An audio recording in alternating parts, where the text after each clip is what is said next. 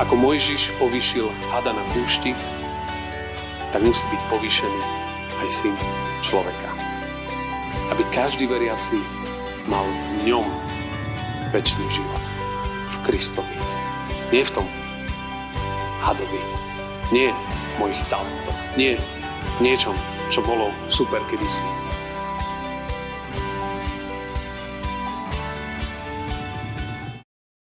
Nech sa tešia a radujú v tebe všetci, ktorí ťa hľadajú. A tí, čo spásu tvoju milujú, nech vždy hovoria, veľký je hospodin. Amen.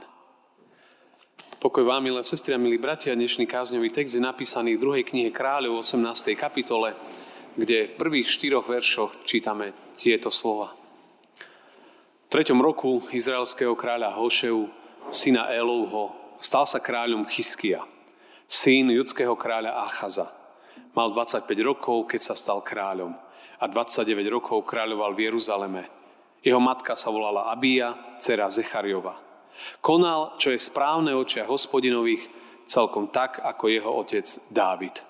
Odstranil výšiny, rozbil posvetné stĺpy, zoťal Ašeru a rozdrvil, rozdrvil medeného hada, ktorého zotovil Mojžiš lebo až dovtedy mu Izraelci kadievali a nazývali ho Nechuštánom. Amen. Toľko je slov z písma. Milé sestri a milí bratia a priatelia, o kráľovi Chyskijovi sme hovorili na jedných večerných službách Božích na konci júla. A to, čo je dôležité, o ňom možno tak znovu pripomenúť aj dnešného textu je, že tá jedna taká kľúčová veta. Konal, čo je správne očiach hospodinových. Potom to ide celkom tak, ako jeho otec Dávid. Ale tá dôležitá veta je, že konal celkom tak správne očia hospodinových, ako jeho otec Dávid. To je veľmi dôležité a my keď sa pozeráme na jeho život a na jeho konanie, tak vidíme, že mu veľmi záležalo na duchovnej obnove celej ríše. Odstranil výšiny, rozbil posvetné stĺpy, zoťal Ášeru. To znamená, že tento kráľ dokázal siahnuť na pozostatky všetkých pohanských kultov. V podstate vyčistil chrám od modlárstva. Vyčistil aj to fungovanie celého národa. A robil veľmi, veľmi odvážne a silné rozhodnutia, tak o ňom vieme.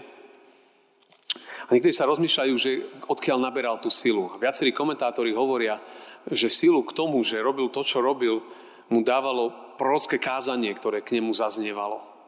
Že boli viacerí proroci dokola, ktorí, ktorí mu zvestovali Božie slovo, aby ho pozbudili k tomu, aby, aby dokázal zmeniť veci, ktoré, ktoré dlhodobo uh, bolo ťažké zmeniť. Ale tomu pomohlo prorocké kázanie.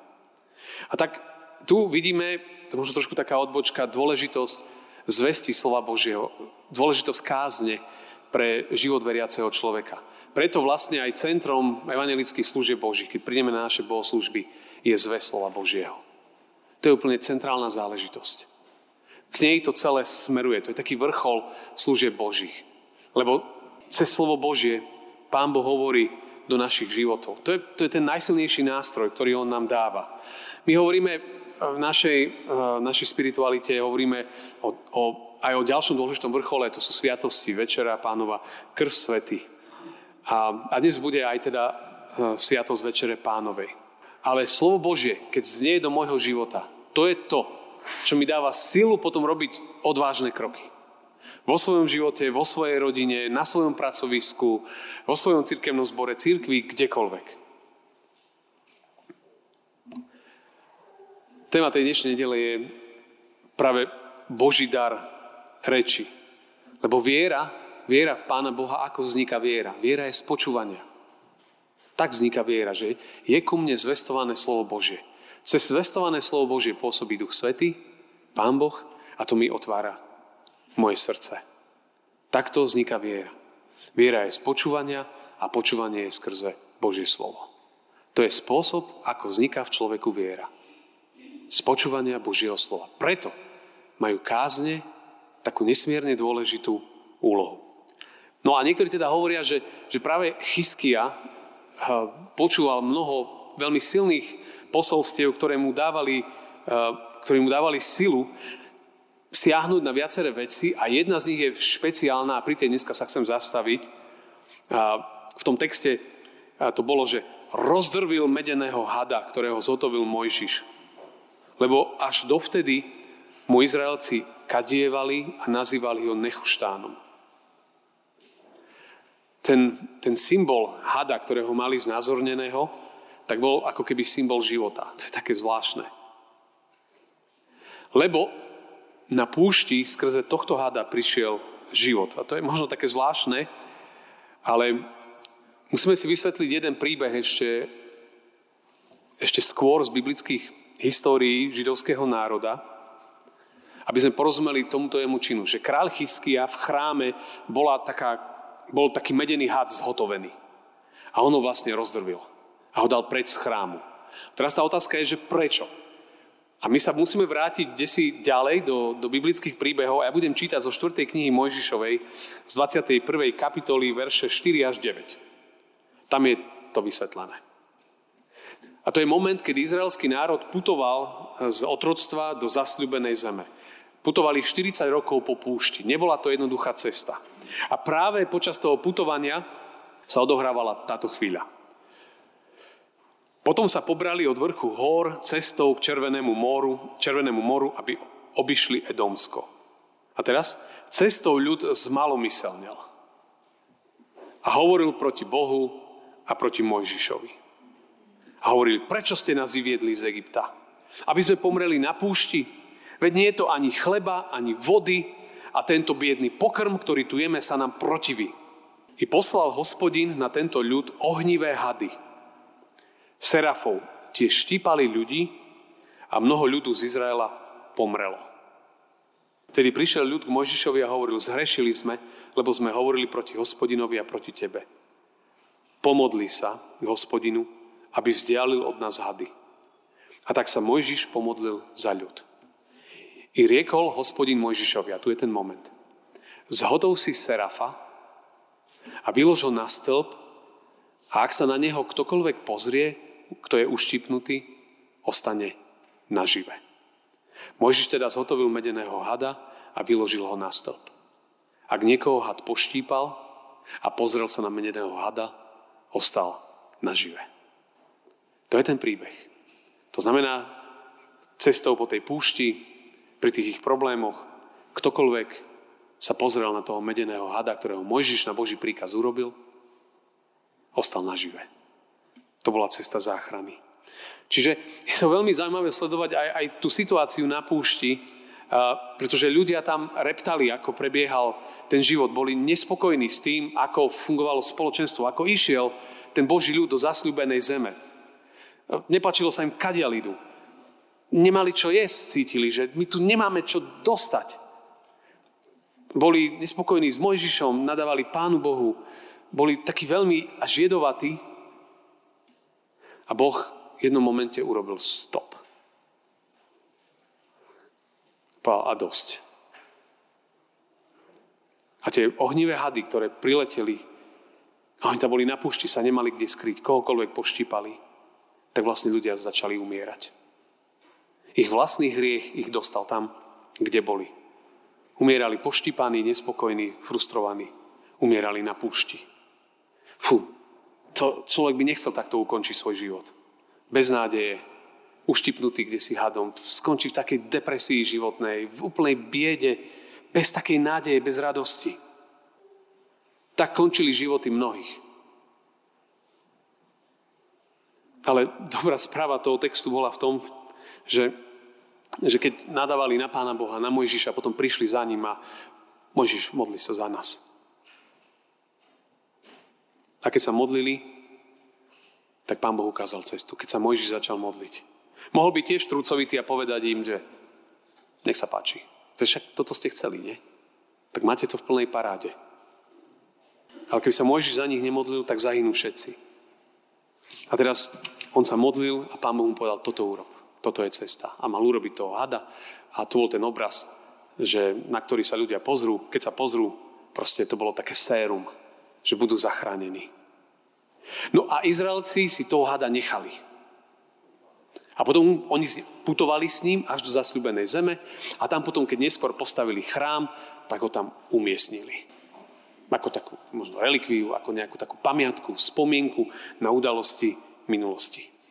Lenže, čo sa stalo neskôr, je, že začali vzhliadať k tomu hadovi. K tej replike, k tej, k tej soche, k tomu, čo tam mali. A zrazu to, čo bolo prostriedok záchrany, sa stalo prostriedkom uctievania. To nebolo tak vždy. Ale zrazu sa sústredili na to, čo kedysi im pomohlo a prinieslo im záchranu. A kráľ Chyskia to zbadal. A zrazu on zbadal, že ľudia ako keby svoju, svoju vieru presunuli z Pána Boha v mnohých oblastiach, ako keby verili, že ten, ten had je spôsob ich záchrany. A preto Chyskia ho rozdrbil. A povedal, toto musí odísť preč z našich životov.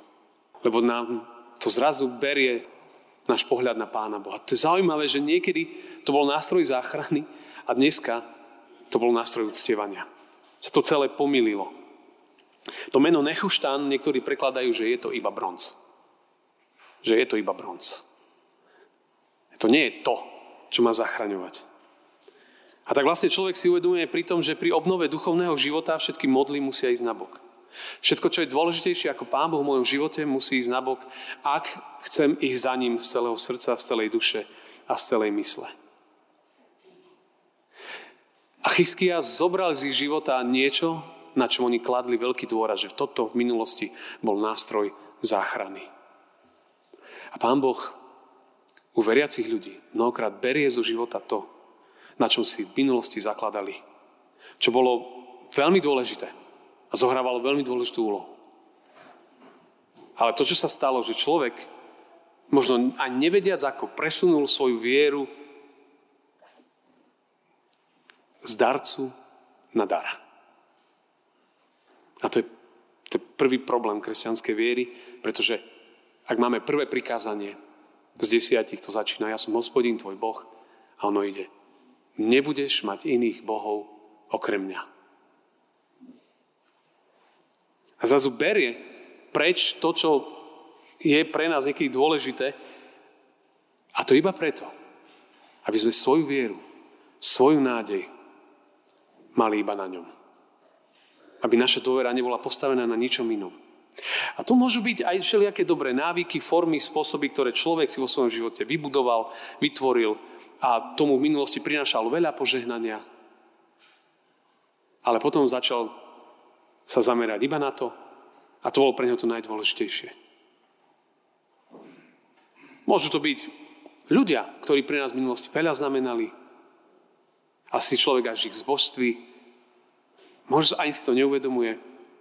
Môžu to byť rôzne formy práce, ktoré v minulosti dobre fungovali, či v zbore, v krajine, kdekoľvek. Ale dneska sme už niekde inde. A človek povie, že iba takto to musí byť. A tak ďalej, a tak ďalej. Ale niekedy sa môže stať, že to, čo mi život prinášalo v minulosti, môže byť dnes život odoberať. Lebo som sa upel na to a nie na neho. A tak možno milé sestry, milí bratia a priatelia aj dnes, že možno, že čo je to v mojom živote, čo by som mal pravdepodobne rozdrviť. Opustiť. Prestať sa na to spoliehať a povedať, že toto. Alebo, alebo možno začať rozmýšľať, že čo je v mojom živote to, čo ide proti prvému Božiemu prikázaniu. Nebudeš mať iných bohov okrem mňa.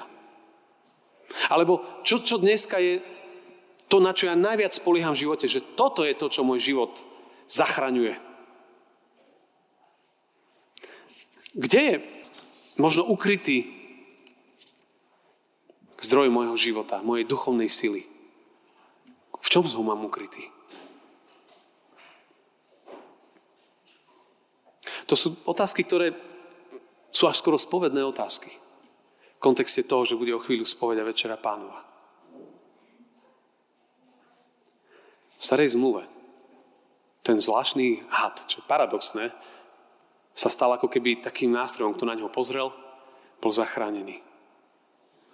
Ale my vieme, že v Novej zmluve svojho času povedal Pán Ježiš tieto slova.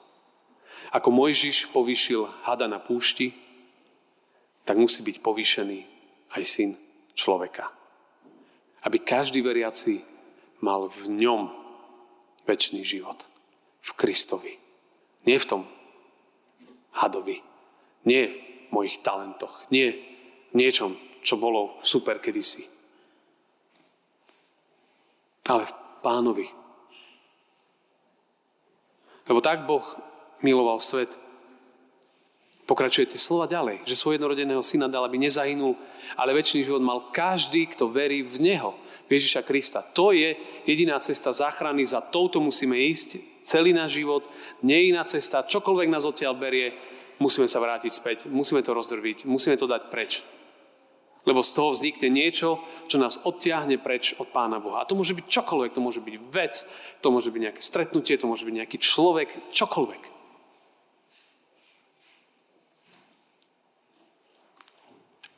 Kristus sa v Novej zmluve odvolal na tohto hada, ale to otočil. Povedal, že záchrana nie je v ňom, ale vo mne. Preto ja som aj dnešnú kázeň nazval, že nepomil si svojho záchrancu. Nepomil si svojho záchrancu.